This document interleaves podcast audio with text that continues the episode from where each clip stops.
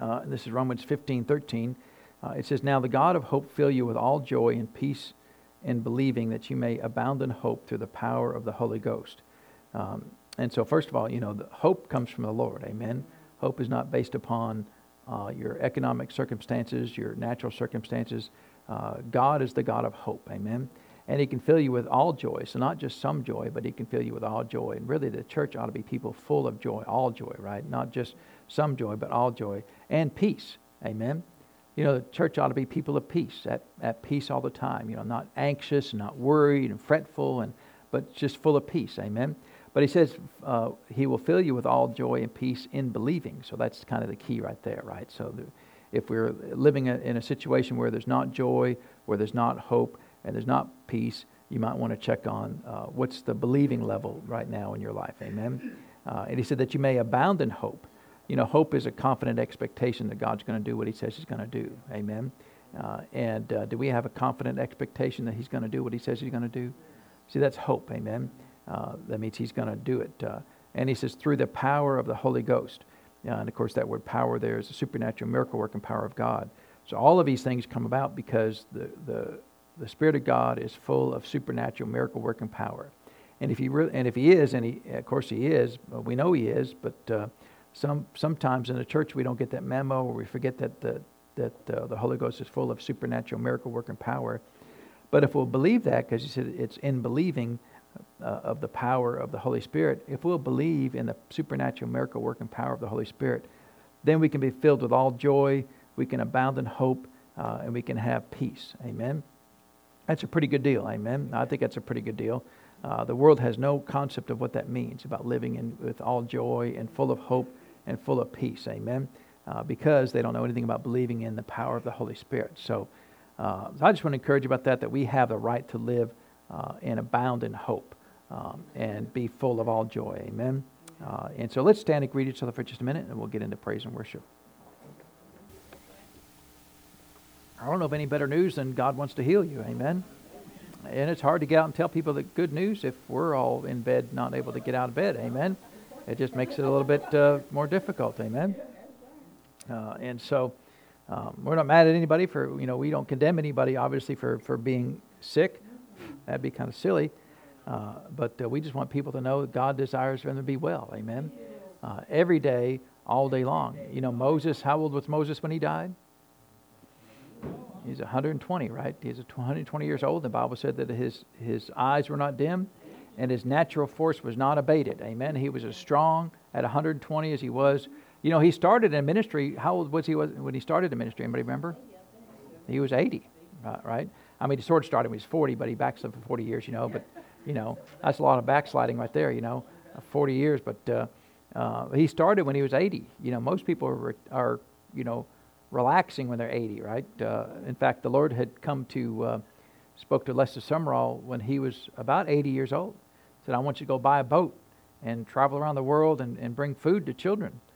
Uh, tell them about my, about my good news. And he said, Well, Lord, I'm 80 years old. You know, I'm, I'm planning on slowing down instead of speeding up. And, you know, why don't you give this job to somebody else? He said, Well, I can trust you. Other people get that in their hands and they turn it into their thing, right? How many times have you seen that happen? I mean, you can go through ministry after ministry that started out in, in God's plan, you know, and we're not mad at anybody, but I think one, a great example is, is uh, um, uh, the Salvation Army. Anybody read after William Booth? You know, he's one that he was a general. They, uh, they actually had rank. It was actually, uh, I don't know, it wasn't obviously a, a real army, but um, he was a general and uh, he was on fire for God. You know, he set up uh, trucks on a flatbed trucks on the corner of the street and preach the gospel, get people saved, born again, filled with the Holy Spirit. Amen. They were filling people with the Holy Spirit, baptized with the Holy Spirit, and um, now they shake bells at, at Walmart. You know, and and again, I'm not I'm not mad at nobody. You know, but you think about. Uh, how far they came, you know, and a lot of it is because men got a hold of it. Well, what we can do is turn this into a you know, a, a fundraising thing, and we'll, you know, send blankets and, and uh, bibs to people. And people need blankets and bibs, but they need to go to heaven. Amen. I mean, who cares if uh, they're warm and die and go to hell? Amen. They'll be really warm when they go there, right? Uh, and so, um, anyway, praise God. We're we're not mad at anybody. You know, it just it's. But you can, if you're a student of history, you can see how anytime men get a hold of any move of God, they will burn it to the ground and turn it into the moose lodge as fast as they can, right? They'll get rid of all the power of God. They'll get rid of all, I mean, you look at the YMCA, you know, uh, what does YMCA stand for?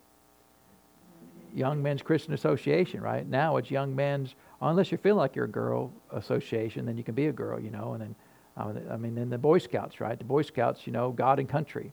And now it's Boy Scouts and and well, if, if you're a girl, you come in too now. They're you know, I don't know how you be a Boy Scout and be a girl, except of course in today's society you can do that because we're crazy. But uh, uh, I'm not crazy, but people are crazy, right? I'm fine, you know. I, I, but you know, you, you, know, I used to think I was normal, but normal means there's other people like you. Yeah, sometimes I wonder about the uh, the world, right? And so, um, but um, anyway, that the um, uh, we will stay the course. You know, I was thinking about um, uh, all the attacks against the church, you know, all these crazy things, all the transgender stuff, you know, all the insanity. I mean, just eh, absolutely insane uh, stuff going on in the church, you know. Uh, and, um, uh, you know, the, the thing that the church we have to always guard against is compromise is the poison of the church. Compromise will poison the power of God faster than anything. As soon as we start compromising, well, it's, it's okay. God loves everyone. As long as you love each other, it's fine, right? Uh, but you know, really that's not even true because if you love, if you really love somebody, you would not want them to be in sin because sin will destroy their lives. Amen. And so by accepting people's sin, uh, it's not that you got to beat them up and, and condemn them. You know, that is not the plan of God either. In fact, he said in Galatians 6 1 to restore people right that are in sin. He didn't say condemn them and beat them up. So we're, we're in the business of restoration. Amen. We're restoring our building next door, right? Because that's what we do, right? We restore things. And so, um, uh, so it's not that we condemn people at all. In fact, you should never condemn somebody in sin. Amen. Uh, when you find somebody in sin, first thing you should do is, Lord, what do you want me to do? Lord, where can I extend mercy? That's that's the type of thing you should ask the Lord, right? Where can I extend mercy? Uh, and and so, but compromise is the great poison of the church. Uh, when you start going from you know all of us is wrong to well, it's not that wrong you know, to well, it's okay. Well, we embrace it. Well, let's promote it. You know, that's the way the that's the way the church has gone over the years, uh, going from well, that's just wrong, uh, to well, we totally embrace it and we approve of it. You know, uh, that's uh, and and you don't think any church, every church will get that way if they start going down the the, uh, and so we don't, comp- you know, Jesus never compromised, not a single time. He said this was sin, but did he condemn the the woman caught in the very act of adultery? She was caught in the very act of adultery. Now I want to know who the who the the, the people that were watching, you know, for that, you know, and what you know, what's the, they got some sin they got to deal with too, right? None of their business what's going on in somebody's bedroom, but uh, um, how'd they catch her to begin with, right? And where's the guy? I mean, you know, was he in on it? You know, we don't know. I suspect he was in on it, you know, but I don't know. Uh, and the whole thing wasn't about her; it was about Jesus. They were trying to set Jesus up, right? The whole point was to was to catch Jesus in a in a catch twenty two cir- circumstance to then uh, turn him over to the Romans. So, anyway, Jesus did Jesus ever condemn anybody? You know, in fact, they called him a friend of sinners. Uh, you know, it, it's I got no problem being around sinners uh, at all, uh, uh, but I'm not going to compromise being around them. Question for you is, can you be around them and not compromise? If you can't be around them and don't compromise, and you can't compromise, then don't be around them until you're to the point where you can help them. Amen. Because if they're helping you, that's the wrong direction. Amen. If they're in sin, all they need is help from the Lord. Amen. Uh, and so, uh, so we've got to be careful. Don't compromise. Amen. Um, and uh, people will not be your best friend if you choose not to compromise. Amen. Some people will not like that. Uh, and there's just always people that, you know, they're so unhappy that their goal is to get you to compromise. Uh, there's just certain people that that uh, they they can't just leave everything alone. They've got to go make you compromised, and they got to go re- diminish your spiritual walk with the Lord.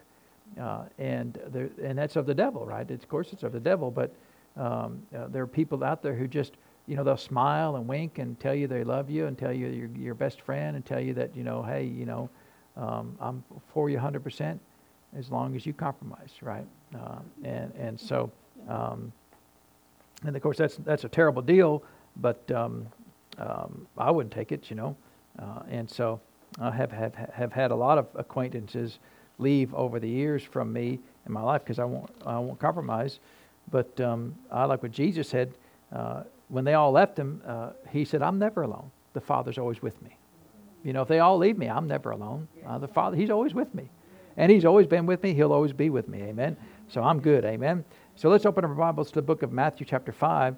Uh, we'll get started today. We, we won't get uh, too far in it because um, um, uh, we don't have a whole lot of time left today. Uh, but that's all right. Are we going anywhere? Going to be anywhere else on Sunday morning? No, so we're fine, right? So, um, you know, Brother Randy messed everything up, right? He preached all of his message in 20 minutes. You know, I'm, I'm, thinking he, you know, he started out. He said, "Open up to Matthew chapter 5." He's got, I bet he's going to do the Beatitudes. He started to be. I bet he's going to do them all, right? He did, you know, he did nine Beatitudes in 20 minutes. You know, that's like two and a half minutes, less than two and a half minutes per Beatitude. I can't even read the Beatitudes in two and a half minutes, you know, and so uh, it's funny. Uh, but uh, we all we need each other, amen. Uh, and so it says here that Jesus opened his mouth and taught them, saying, "Blessed are the poor in spirit, for theirs is the kingdom of heaven." So we talked a lot about poor in spirit, right? That uh, uh, I, I think one of the best examples was Job, because he had to find his path to being poor in spirit. He was was he a good man? He was a good man. So see that tells us that because we all a lot of times think, well, poor, if they're not poor in spirit, must be a terrible person, you know, not very godly. No, he was, in fact, he was the greatest man in the East. What the Bible said. Best example of being a follower of Jehovah in the Old Testament at that point in time in his area, and yet he was not poor in spirit. It took him 42 chapters to figure out how to be poor in spirit, but he found it. Amen. And when he found it, uh, you know, being poor in spirit, in essence, just says, Lord, I need you, and there's nothing I can do without you. Uh, and if you can get to that attitude in your heart, it doesn't matter how talented you are, it doesn't matter how uh, intelligent you are. You know, uh, uh, a lot of times when people be, uh, have great talents and great intelligence, uh, it's really hard for them to be poor in spirit because they're so full of themselves. They're so full of, look what I can do. and and maybe compared to your peers, you are you do stand above them, right? Maybe compared to your peers, you are smarter than them, or, or you're more talented than them, or you're more capable than, than, than they are. But that's not our measurement. Our measurement is God in heaven. Compared to God in heaven, we're all just dirt, right? Dust and clay made out of nothing. Amen. And when you when you believe that, see, that's when you're really poor in spirit. When you get up and Lord, I have to have you to breathe. I have to have you every day of my life. Uh, there's nothing I can accomplish in this earth without your ability and power. That's poor in spirit. It took Job a long time to get there, but he got there. Amen. And he, of course, you know, he didn't have the advantage that we have of having all the books of the Bible there to teach us and the Spirit of God on the inside of us. Uh, but he got there. Amen.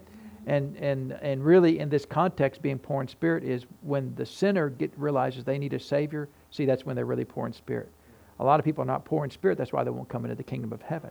They think that they can get to heaven by their good works or because God's got to be merciful and overlook their sin and whatever, whatever, whatever. Um, they're not poor in spirit. And well, I can get, I, I do it on my own. You can't do it on your own, right? It Doesn't matter how good you are, smart you are. Uh, you can't do it on your own. But the context of this is to is to accept the Lord as a Savior, for theirs is the kingdom of heaven. So that's what you get when you get to the point and you realize that, that you need God for everything and especially and first and foremost a Savior, see, then you've arrived at being poor in spirit. And the Lord gives you what? The entire kingdom of heaven. That's a pretty good trade, right? All you got to do is say yes, and He gives you the entire kingdom of heaven. Now, once we're saved, we should always maintain an attitude of being poor in spirit all the time. Amen. We should never think, wow, I'm really somebody. Uh, you know, when you get to that point, you've got big troubles, right? Uh, we, we talked about blessed are they that mourn, and, and they, for they shall be comforted. And that was an unusual one because in the nine uh, blessings and the Beatitudes here, this is really only the kind of the negative one, something that you don't really try to do, something that you really don't want to do, but something that you will do as long as you live in this life. Uh, and part of the reason why Jesus said that is because in this life, until the end of time comes and Jesus resets everything back to the way it was originally designed to be, there will be mourning in this earth. Amen. There's mourning because there's sin in the earth. There's mourning because there is death in this earth. There's mourning because there's sickness in this earth. There's mourning because uh, the earth is not lined up with the perfect will of God. And until that happens, there will be mourning. And he said, uh, uh, when that happens, uh, you will be comforted. Amen. Uh, and uh, we talked about what being comforted means is when the Lord comes down and sits down beside you. You ever had been in mourning and somebody just comes, sits down beside you and, and puts their arm around you? You know, a lot of times that's all you need. You know, you don't need, you know, a sermon. You don't need hands laid on you. You just need someone to come sit down beside you. And, and I was thinking about the, when, when I was studying this, about you know years ago when my pastor uh, went home to be with the Lord in 2007. Uh, we were there at the funeral home, and uh, this one pastor, uh, he pastored. It's like 5,000 people in his church, and he came down uh, and, and, sat down beside me and just talked to me for I don't know 10 to 15, 20 minutes, just because he knew my pastor over the years, and we'd been to his church many times to visit to help out different things, and he didn't really know me, but uh, he knew my pastor, and he'd seen me around a few times. But he sat down and, and just spent time just talking to me and comforting uh, me. And it was a comfort just for him to be there. Amen. Uh, and, and so Jesus said, uh, There is comfort. Amen. Uh, a lot of times people will end up with days and weeks and years of grief and mourning, and they never seem to find their way out. But Jesus said, If you mourn, there's what? There's comfort. Amen. So that should bring us hope in, in that area. Amen. Uh, and so, uh, and then he uh, then, then he goes down to verse 5 and he said, Blessed are the meek, uh, for they shall inherit the earth. Uh, and um, uh, in, in, this one here, he, he, changes gears a little bit. Uh, meekness is a fruit of the Spirit. Amen. and so we're going to talk a, a, little bit about this because this can be helpful. And years ago, I had a friend of mine ask me, Why is it wrong to be meek? Why does the Bible say that it's wrong to be meek? I thought that was a really, odd, you know, does the Bible say anywhere that it's wrong to be meek? In fact, it says it's a good thing to be meek right here, right? But this is the verse that he was talking about. He, uh, he, was, he was confused about this verse. I said, Well, why do you say it's wrong to be meek? He said, Well, clearly inheriting the earth would be a bad thing because the earth is a mess, so it must be a punishment for being meek. So, you know, he, he, he, uh, he needed a little help there, right? Uh, so in his mind, he thought that, well, God is going to punish us by here. You take this terrible thing, uh, and um, uh, and that's your that's your punishment for being meek. So no, is it a punishment for being meek? No, it's not a punishment for being meek. It's a good thing to be meek. In fact, remember all of these things. The, there's really two blessings in every one of these uh, beatitudes. One is first of all that you're blessed if you do this thing. Secondly, he gives us a specific area of blessing that we're going to receive by that. But the word blessed is an all-encompassing blessing. It encompasses every area of your life: spirit, soul, and body, uh, financial, physical health, relations, everything. It, it's, it's a huge word, it's a big word. And the Lord said, If you will, will, obey me, all of these things belong to you. And then He gives us several specific things. In this case, uh, blessed are the meek, for they shall inherit the earth. Uh, and and uh, that is a quote really from the book of Psalms. Of course, the Lord, a lot of what He taught came from the Old Testament. Amen. A lot of things that were direct quotes from the Old Testament. This one is uh, as well. This one comes from Psalm uh, 37, verse 10 says, For yet a little while, and the wicked shall not be. Yea, thou shalt diligently consider his place, and it shall not be. But the meek shall inherit the earth, and shall delight themselves in the abundance of peace. So the Lord is just is quoting from this prophecy from um, the Old Testament, and he said it's good to be meek. So why are we going to inherit the earth? Well, he said that he told us what it meant in verse 10 that uh, the wicked are, are here right now, but at some point they're not going to be here. So if the wicked are gone and, and we're the only ones left, then who then then we inherit whatever's here, right? So that means uh, this is talking about a future state when uh, if we'll follow the Lord to stay in His in His path, then He will remove all the wicked from the earth, and there'll just be the meek people on the earth left behind. Uh, and so that means that, that, that it's ours, right? So all of the people that are there that are outside the church today that are not going to follow the, the Lord, they're on borrowed time, right? Because the earth doesn't belong to them. The earth belongs to us. Amen. Uh, and so uh, we don't have it yet, but it, when they all get removed, then all of us uh, belongs to us. Uh, and you know, it's interesting if you think about all the way back in the Garden of Eden when, when the Lord created Adam. Uh, what did the Lord tell Adam? What did the Lord give, uh, give him command to do? Uh, what's that? What'd you say? Subdue, Subdue the earth, right? Uh, and, uh, and have dominion, right? Uh, and so, so he gave him authority to run the whole earth, right? So who was in charge of the whole earth? Adam, right? And of course, that, that was the whole issue, right? but the question is, did Adam actually own the earth? No, the, who owned the earth? The Lord owns the earth. In fact, He says many times, uh, we read uh, Psalm 37, but in Psalm 24, He said that the earth is the Lord's and the fullness thereof, the world and they that dwell in. So all of the earth still belongs to the Lord. He never transferred ownership, did He, to Adam?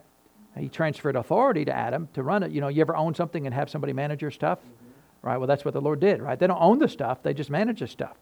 Uh, and so, uh, so even when Adam fell and then Satan became, Lucifer became the God of this world, he became the God of this world from, a, from an authority standpoint, not from an ownership standpoint, right? He doesn't own anything. He's here as a, now, now when the Lord Jesus came, then all the authority was reverted back to Jesus and now uh, the devil is still called the God of this world, but he does it as a criminal element, right? He has no legal authority to do anything. He did because Adam fell until Jesus came, but now he does whatever he does as a, as a uh, criminal element in the earth. Uh, uh, so the earth has always remained the Lord's. He created it, it's His. Amen. Uh, and in fact, he says many times that uh, in Psalm 89, he says, The heavens are thine, the earth also is thine as for the world and the fullness thereof, thou hast founded them. And then, uh, of course, Paul quotes this in 1 Corinthians 10. He says, For the Lord, earth is the Lord's and the fullness thereof. So everything, every piece of dirt, every, every grass, every tree uh, belongs to the Lord. Amen. Uh, and at some point in time in the future, he's going to transfer that ownership of the earth then to us. The meek shall inherit the earth. It becomes ours. So he will transfer ownership. And when that happens, uh, I'm assuming that will happen after, uh, according to Psalm 37, after the wicked are gone. So that's going to happen after the tribulation, after the, you know, because because we're going to be here on this earth, right? Then there'll be the rapture. The church will leave the earth for a period of time. Uh, there'll be seven years of tribulation. And then, after seven years of tribulation, then Jesus is going to come back to the earth and reign on the earth for a thousand years. Uh, and then uh, finally, after a thousand years, then the devil is deal, dealt with and death is dealt with permanently. Uh, and I suspect that, uh, that that's when the ownership will transfer because Jesus will be on the earth reigning for a thousand years. After that, then uh, he's going to transfer ownership of the earth uh, to the meek of the earth. Amen. and so, so I want to spend a, a little bit of time talking about what does it mean to be meek, right? What does that mean? So meekness is a fruit of the Spirit. We know, according to Galatians chapter 5, uh, it says in verse 22, uh, but the fruit of the Spirit is love, joy, peace, long suffering, gentleness, goodness, faith, meekness, temperance. Against such there is no law. So meekness is a fruit of the Spirit. So it's a spiritual attitude, right? It's a spiritual um, uh, uh, fruit of the Spirit. Amen. Uh, and so, how do we develop meekness? Uh, and so, we need to find out what meekness is, right? Meekness is the fruit of the Spirit. So, uh, and we could teach, you know, a long time just on this one topic here. We won't spend uh, weeks and months on here, but uh, we will we will spend a little time uh, talking about meekness because meekness. Uh, Jesus covers this one fruit of the spirit in the nine beatitudes here. Meekness is one of the, the most important fruits that you can develop uh, if you want to be successful as a as a child of God. and so, of course, a lot of times when people think of they're meek, they think that they kind of people that are kind of uh, I don't know, not not very uh, authoritative, you know, not very um, uh, opinionated or, or, you know, kind of easily swayed, and um, you know that's not really meekness at all because Jesus was was very meek, wasn't he? Amen. Uh, but what does meekness mean? Uh, well, there's a lot of definitions. One, a common de- definition is you hear it, meekness is a teachable spirit. But if you if you go do a little bit of research, you kind of keep backing up a little further, and really uh, the best definition that I like, I personally like, is meekness is a quiet spirit. Because if you have a quiet spirit, then you are teachable. Uh, and uh, and so uh, my uh, the definition I always go with is meekness is a quiet spirit, uh, and you have power under control, and um, in order to, to develop that meekness, we have to develop an act of faith prior to that, which is going to be humility. So we'll we'll talk a little bit about how how do we become meek? How do we learn how to, how to develop the fruit of meekness in our life? Uh, but I wanted to, to, spend just a couple minutes here talking about uh, what do we do with meekness. So if you, if you have a quiet spirit, see, that's the fruit of the spirit that you want to develop. You want to be able to be a person who, who has a quiet spirit. And that's a fruit of, of your endeavors as a child of God to grow in the Lord. Amen. Uh, you know, a lot of times, uh, if the Lord showed me this one time, He said, if you could just pop open their head, you know, just kind of pop, you know, see what's going on on the inside, it looks like a hurricane, right? And so you just kind of put it quietly and walk away, right? Because you just like, you know, and, and, and so And that's the way a lot of people are. You may they don't see anything on the outside, but on the inside it's just turmoil, right? Hurricanes and tornadoes and earthquakes. On the outside they may just look like this, but on the inside it just, you know, I mean just uh, insanity, right? Uh, but on the outside you'd never know. Well, that's not meekness, right? Uh, uh meekness is if you open it up, it's just, just quiet, right? Just really quiet. That's the way. That's that's where you want to be as a child. That's where you can be as a child of God, right? Some people that have no, uh, when you say when you say quiet on inside, they look at you like, because their mind is a thousand miles an hour every day, right? Just all the time, you know. In fact, uh, the Lord showed me this about my pastor one time. He, uh, you know, I always I always watched my pastor. I watched what he did. I watched how he operated. I watched how he ministered. I, I, I, just watched him, you know, because he, he was my spiritual father and I needed to learn from him. I needed to, uh, and so he was just sitting on the front row one day, just, you know, before church, just kind of, you know, people were milling around, but nobody was talking to him. He was just on the front row. And the Lord said, uh, You know what he's thinking about right now? I thought, No, Lord, what, what's he thinking about right now? You know, I thought it'd be some great deep revelation. You know, he said, Nothing. Like, really? Is that possible? Right? I mean, you know, you got nothing. You know, you think you, who can do that, right? You can sit there and just think about nothing, right? Uh, and, and um, in fact, we had a um, we went up to Pigeon Forge one time. They had this little this little thing is like a game, right? You you sit on both ends of this table. One person sits at one end, one person sits at the other, and you put this little machine on your head, and it measures your brain activity, right? Uh, and uh, and so the, the goal of the game was whoever can be the calmest the most would win the game, right? So if you had uh, real calm, then then it would you know the little meter would go to to your side, and then if it got far enough, you won the game, right?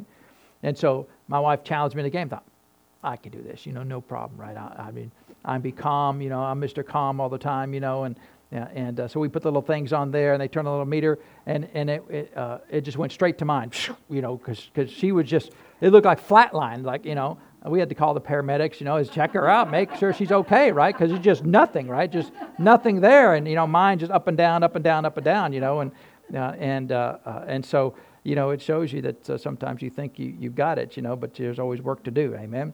And so you know, being meek has the ability, to, the fruit of that, you have the ability to be quiet on the inside, right? Uh, and that's that's going to be really important because we're going to look at uh, one of my favorite characters in the whole world is my friend uh, Moses. We won't get to him today, I don't think, but uh, we're going to look at because uh, uh, uh, what did the Bible say about Moses? He was the meekest man on the earth. Well, what does that mean, right? He was the leader of Israel, and yet he was meek, right? Because sometimes people think, well, meek people can't be leaders. He was the meekest man on the earth and the greatest leader of the of the Old Testament, I believe. You know, and so meekness. Let's look at a couple of things. Let's turn over to Galatians chapter six. So meekness is a fruit or result of, of uh, your endeavors to walk with the Lord. Uh, and so, um, so there are things that you have to do in your life to develop meekness, just like any fruit of the Spirit. It doesn't come just with age. It doesn't come just by attending church. It doesn't come just by being alive a certain amount of time. It comes about by you choosing to, to do certain things in your life. Uh, and we're going to look at that uh, as we go on. But I wanted to, lay a groundwork of what meekness is so that you can have a goal and, and a desire to do that, to develop that in your life. Uh, and so, Galatians chapter 6, this is a great uh, verse. In fact, we mentioned it earlier today. Uh, he says in verse 1 Brethren, if a man be overtaken in a fault, ye which are spiritual, restore such a one in a spirit of meekness, considering thyself, lest thou also be tempted. So, meekness, uh, one of the, the values of uh, uh, meekness is being able to deal with others. Amen. And so, uh, if you see your brother overtaken at a fault, first thing you should do is go break his kneecap, right? Go take his sins and tell everybody in the church about it, right? Uh, find out what he's done and gossip to everybody else about it. Is that what you should do? Stand up and condemn him to death uh, for his sins. Is that what we should do? What's he say? Uh, restore such a one, right? Who's the only one qualified to do this? Ye which are what? Spiritual. Spiritual, right? So if the first thing comes out of your mouth is shoot him in the kneecap, uh, you're probably not qualified to help restore this person, right? Uh, you know, a lot of times people, uh, I've seen Christians get so mad when they find other Christians in sin. I mean, just mad, like, you know, fighting mad, like, you know, condemn them and burn them and, and uh, shoot their dog and, you know, steal their cat. I mean, just mean about it. Uh, and, and, I mean, I had one person, uh, come to me. They were talking about somebody else in the church. And, oh, we need to, you know, all these things. Just so mad. Why are you mad? I mean, had they done anything to you? They hadn't done anything to you. So why are you mad? You know, I understand that, you know, there's a, a, a righteous anger that can come up sometimes, you know, but my righteous anger, it only gets riled up when I see people harm other people, right? When I see the innocent get harmed. You know, that, that really riles me up. But someone just going out and doing uh, garden variety sinning, you know, I mean, why am I going to be mad about that? You know, it's on them, not on me. Uh, and, and, so, besides that, if I'm mad, uh, how am I going to be quiet on the inside? Because if they're mad on the outside, where are they also mad at? Mad on the inside, right? And what's going on, the inside? Thoughts of, well, you know, we got to do this and we got to, you know, do that. And we're going to, uh, and just, just, uh, uh, uh, he said, um, you which are spiritual, of course, so that eliminates a whole bunch of the church right there, right? You which are spiritual. So only the spiritual ones ought to be helping these folks. Restore such a one in a spirit of meekness. So what's the goal when you find your brother in a sin? Is restoration. Is punishment the goal? Is, is bring them up in front of the whole church the goal? To, to, uh, is confrontation the goal? Uh, is intervention the goal? No, what's the goal? Restore. Well, you're just overlooking sin. I'm just doing what the word the word of God says to do. What? Restore. So wherever they are. So uh, so does the Bible approve of their sin? No, because it says wherever they are, they need to be somewhere else, right? To restore, right? So they where they're at's not good. Let's get them to where they need to be. That's what the what the word restore means to do, right? To restore them, put them where they need to be. Uh, but he says you can only do it in a spirit of meekness. So uh, if you have a quiet spirit, see a quiet spirit when they see sin, what's their first thing that they think? Lord, what do you want to do? They don't have an opinion, right? Well, you should do this. Well, then that's an opinion. You know what my opinion is when I see somebody in a sin? Lord, what do you want to do? You want to give mercy? You want to just you want me to say something? You want me not say something? You know, I don't I don't have an opinion. I don't even have a dog in the race. It's the Lord's uh, earth, right? It's not my earth. It's His earth. He's the king of everything.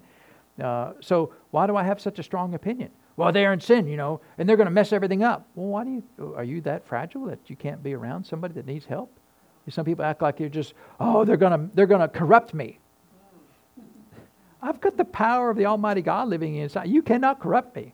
Amen? Uh, and, and, so, uh, you know, now this is, you know, the, the uh, he, he is talking specifically about uh, the church, right? This is written to the church. Amen? Because you know, you don't restore the world if they're in sin, you get them saved. Amen. So he's talking about he's talking to the church about the church. Amen. So this is a good way that we should we should work on when we see our brother. So do we turn a blind eye? No, but see, uh, I can't tell you how many times and the Lord has showed me that there's sin going on in the church. Uh, and uh, my first my first question, Lord, is Lord, what do you want me to do about it? Well, you need to do something about it as a pastor. Well, I am doing something about it. I'm finding out what the head of the church wants to do about it. Amen. And I can't tell you how many times he said, just let it ride. Just, well, you don't want to do nothing about it, Lord? No, just let it ride. And you know, uh, the vast majority of times, uh, it's taken care of. They will repent on their own and deal with it. Sometimes they leave the church, you know, and, and uh, that neither, neither one's on my, on my side, it's all on their side, right? Well, why don't you deal with it? I did deal with it. As a, as a meek person, I don't have an opinion. I don't have a, a, a, uh, requirement of what I have to do to help somebody when they're in sin. My response is, Lord, as the head of the church, what do you want me to do for this person? You know, and then that works not just as the pastor, that should work with all of us. Lord, I know my brother's in sin. What do you want me to do? Well, I'm going to go confront him. Well, maybe the Lord wants you to confront him, and that's fine. If the Lord says, you go confront him, well, no problem, right? But if, if your first reaction is, I'm going to go tell him and confront them and, you know, blah, blah, blah, that, that's not, that's not you, you were never quiet to begin with, right? If you got a strong opinion, you're not quiet. A quiet person has no opinion, right? They're just, well, Lord, you know. And because usually the first question I ask the Lord after I ask him about what do you want me to do, I said, I always say, Lord, uh, is there any way that I can extend mercy? Because uh, we'll talk about mercy later on, but um, um, is there any way that I can extend mercy? See, my first go to is not shoot him, right? my first go to is not 1 Corinthians 5, where I'm going to hand him over to Satan for the destruction of the flesh. If that's your first go to, I'm going to kill him. You know, Lord, kill him. That's your, I mean, you know, they just ate an extra brownie. I mean, that's, that's uh, I mean, some people, yeah, burn them all. Uh, uh, and see, a meek person just doesn't have an opinion. A meek person just uh, realizes because they're also will typically be poor in spirit. Lord, I, I don't know what to do here. You know what to do. Uh, what do you want me to do, Lord? Mm. See, so being meek is a great way to, to be a blessing to help others. Amen. Uh, in fact, uh, we're there in Galatians. Uh, just turn over one book there to Ephesians chapter 4.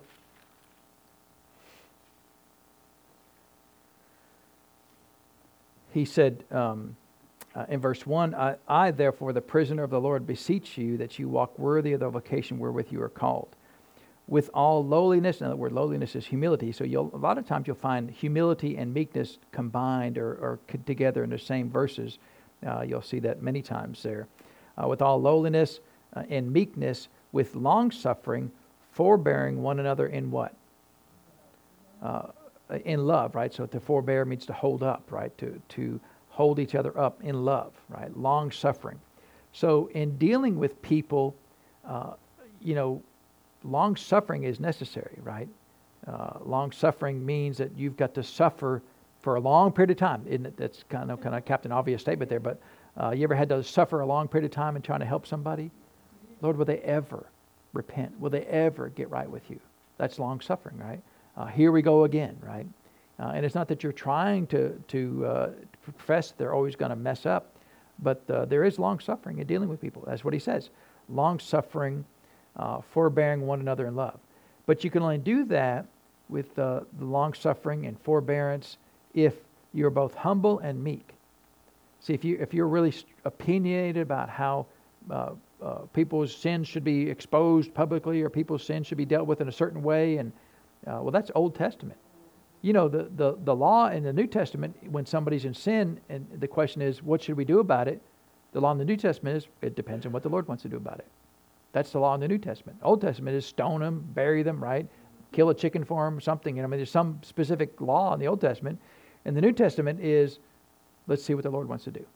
And He may say, be long suffering and let it slide for a while, right? He may say, uh, restore them. They're, they're at the point right now where they want to be restored.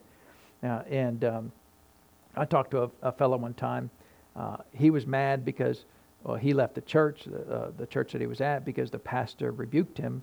Because now this is he, this is what he said. You know, I can't tell you whether I really believe it or not, but he said there was a, a woman praying. You know, they had an altar up there, and she was praying, and the Lord said, "You go uh, confront her about her sin." And so he wasn't a pastor. You know, he just went up there and started confronting her about her sin. Uh, and and um, and of course, I mean, it's a shock. She didn't receive it very well, right? Uh, and and so uh, she's up praying, uh, and he goes starts confronting her about her sin. You know, you're wrong with this, you're wrong with that. Uh, and, and, so he's telling me, well, what do you think about that? And, you know, I didn't tell him what I thought was the stupidest thing I've ever heard, but you know, that's really what I really thought about it. I said, well, did you talk to the pastor about that? No. Well, well, why wouldn't you talk to the pastor about it? It's his church, right? I mean, you don't think he was been praying for that woman there? Maybe he knew also that she was in sin, and maybe he's been praying for her, and the Lord hasn't hasn't said yet to do something. Maybe maybe there's more information there, right? Well, you know, the Lord told me I got to go do it. See, that's not a meek person. Uh, uh, people that are not meek always throw the Lord, uh, drop the name of the Lord. Well, the Lord said I had to do it. Anytime I hear people say I had to do it, the spirit of the prophet is always subject to the prophet, right? Uh, and so if you tell me you had to do it, what you're saying is you're excusing your, your unkind actions about somebody. Well, I had to tell them. I had to tell them they were in sin. No, you could have not just you could have just not told them, right? See, if you can't not tell them, you haven't developed meekness yet. Because a meek person can say, "Yeah, that person sinned. What are you doing about it?" Lord said, "Do nothing about it." Well, don't you think you should do something about it? No. Lord said, "Don't do anything about it." So I'm good. I'm quiet on the inside, right? I don't get all riled up about it, you know, because they're, they're in sin. Uh, I, can, I can see it and observe it and, and recognize it and still do nothing about it if that's what the Lord wants to do. My ultimate goal is always to restore, right? My ultimate goal is, but see, I may not be the person to restore. I may be the person to pray. And then somebody else may be on, in line to res, do the restoration. Amen. We're, we're in a team, right? Amen. Uh, it's not for me to do everything. It's for the Lord to orchestrate everything as a head of the church. So with humility, with humility and meekness and long suffering, holding up one another in love. Amen. Uh, and so, uh, and then uh, one more verse, and then, and then we'll go. Uh, turn over to 2 Timothy uh, chapter 2 here. So 2 Timothy chapter 2.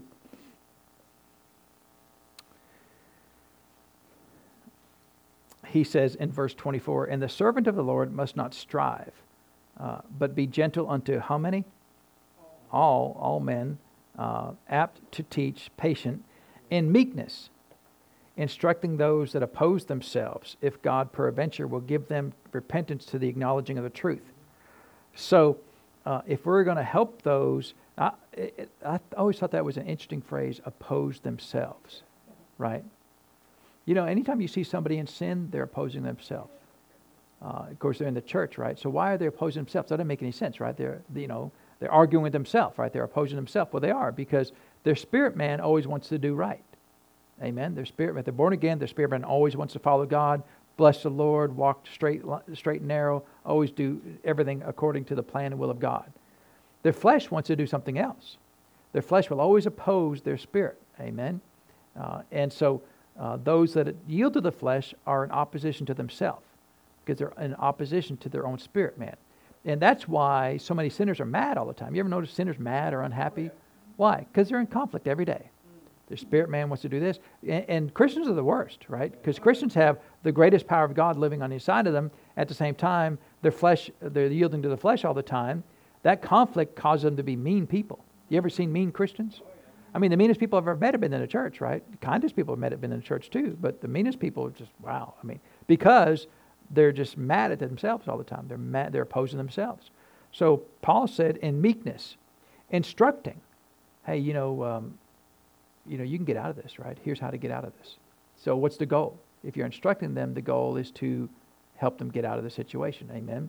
But see, you can't do that if you've got all kinds of strong opinions. Well, you know, I need to confront them. I need to tell them they're in sin. I need to, you know, do this, do that. And, uh, and the Lord's like, he's trying to get a word in edgewise. Hey, can you just tell them a couple things that'll help them right here? Just tell them one thing. Tell them God's good. You know, sometimes just telling somebody God's good, telling somebody telling somebody that God loves them, sometimes that's sufficient, right? Because they're already that close to being restored, and they're under that conflict. But but sometimes they just need the simplest thing to get them over the edge. Amen. But see, a meek person uh, can hear that, but somebody who's not meek, they've already they've already formed the entire opinion about how it should be done and all these things, and uh, and and uh, you know, people like that, they're always bull in a china closet, right? Uh, uh, in a china shop, just, just, uh, just breaking everything and harming everybody. And, uh, but he said, in meekness, instructing those. So, so if you're going to instruct somebody, you've got to be quiet on the inside. Uh, now, um, it's been my observation that oftentimes the people that are opposing themselves are not very quiet, right? Uh, and getting in a word and edgewise sometimes is really difficult, right? But the Lord can help. He said, if peradventure, right? If maybe God will give them repentance to acknowledging of the truth. So, you know, when people are in sin, they've got to, uh, they know the truth, but they've got to acknowledge and, and accept the truth, right? Well, there's nothing wrong with what I'm doing. That is not true. That is not true. And until they can get to the truth, right, acknowledging the truth, because uh, the only way that they can fully repent is that they can acknowledge that this is an absolute, and I and I violated that absolute. The church doesn't like absolutes, but the Bible is full of absolutes, right? Thou shalt not commit adultery. Is that an absolute? Well, I've got needs. Well, you know, I, I love them, you know, and I don't love my wife anymore. And so, you know, it's okay. It's not okay. Just because those things, you know, uh, whatever you said, none of those things are true anyway. But, um, but God is only able to give them repentance if they are willing to acknowledge the truth, right? So the maybe part is because of us, not because of God deciding, eh, maybe I will, maybe I won't. The maybe part is if they will actually acknowledge the truth that, yes, Lord, you are the only God in heaven. I choose to, to follow you. So, in, in all of these cases here in Galatians and Ephesians and 2 Timothy, meekness is necessary to help people. Amen. You're going to develop fruit of the Spirit, and especially in the area of meekness, you can be a blessing to other people. But if you're not meek, if you're one who just wants to shoot everybody and kill the rest, that's not very meek, right? And, and you're going to end up with a lot of dead bodies around and not very many people helped. Amen. You know, the, uh, all of these things are written to the church, right? All of these three situations are dealing with sin in the church. So is there sin in the church? Well, clearly there's sin in the church. Amen. Uh, and, and there are people who really believe that the church will live without sin. You know, I don't know what planet they live on, but you know, uh, why would Paul write all these things if these things weren't going on? Amen. That Paul wrote all these three statements here. Uh, these things are going on in the church. The church needs help. Amen. our primary focus should be advancing the kingdom of heaven, getting people into, into heaven. But, you know, people got problems and they've got to be dealt with and we've got to help them and, and help them get to the, where they need, need to be, right? Uh, and those that are going to be used the most to help other people will be those who are the most meek, who, who have the best ability to help other people will be those who are the quietest on the inside to hear from heaven. If you're really loud and, got, and super opinionated about everything, the Lord, it's hard for the Lord to use you to help other people because they're already buried in a backyard before the Lord even says anything. Amen. Uh, and so, so we'll um, uh, we'll pick this up next week because the other part about meekness is being able to, being able to receive from heaven. Amen. Uh, do you want to receive from heaven? Be good to be able to receive from heaven, right? Well, meekness will help us do that. And so, of course, Jesus said, uh, if you're meek, you're blessed, and you'll inherit the earth because you know th- those that are not meek aren't going to make it. So uh, but we want to learn how to, how to develop meekness. So we're going to look see what meekness is and some examples of that. And then we'll, we'll talk a little bit about how to develop this because in, in, in my studying, meekness is one of the greatest uh, and probably underrated fruits of the Spirit. Amen. Uh, but uh, and I'm not the, mo- the, meekest man in the world, but I've learned a few things about this, and it has served me well over the years. Amen. Uh, and so let's pray and thank the Lord for His Word today. So Father, we thank you for the Word. We thank you, Father, that you said and declared in your word, Father, that blessed are the meek, for they shall inherit the earth. And Father, we choose to pursue meekness, to be quiet on the inside, Father. And if we're quiet, then we are teachable. We can hear from heaven. And so, Father, we thank you for that. We give you the praise and the honor for it, Lord, in Jesus' name. Amen. Well, praise God. Well, let's get ready to receive this, uh, this morning's tithes and offerings. You know, when I was studying about this, uh, uh, I was reading some of the commentaries, and they said, well, meekness means you're poor. that doesn't make any sense, right? I mean, only the poor people can help people in sin? I mean, uh, you know, how does that even fit with the whole counsel of God, right? Uh, well, let me go check my bank account. Oh, sorry, I got a raise last week. Can't help you, right? I mean, uh, I mean, what does that mean, right? So, well, let's get ready to receive this morning's tithes and offerings, like we said. And I want to mention, too, for our Facebook friends, there should be a link there. If uh, you want to be involved with that, uh, you can go to our website and you can give online as well. And so be okay if they get involved in that. Amen. Uh, and so uh, come ahead, Mr. Joe, to receive the offering. And if we want to, we'll we'll go um, break the chairs down after after the service, and we'll go check out the sanctuary, see how it's coming along. Amen. Um, and what's that? What's that? Oh yeah, that's all right. We're not breaking no chairs down. What's wrong with us, right? Uh, and so uh, we're leaving the chairs up, and uh, and so then we go straight up and see what's going on. Amen. All right. Yeah. Don't forget we got healing school today at three o'clock. Right. So, um, is the Lord a healer? Yes. He's still a healer. Amen. Yes. All right. Praise God. Well, let's see. Uh, um, so we're not doing anything there, right? All right. So. Yeah, yeah, we'll go eat somewhere too, right? So, all right, well, uh, Oh yeah, don't forget the uh, the CDs back there, uh, and um, they're just there for your benefit. And uh, y'all be blessed. Have a wonderful week in the Lord. Amen.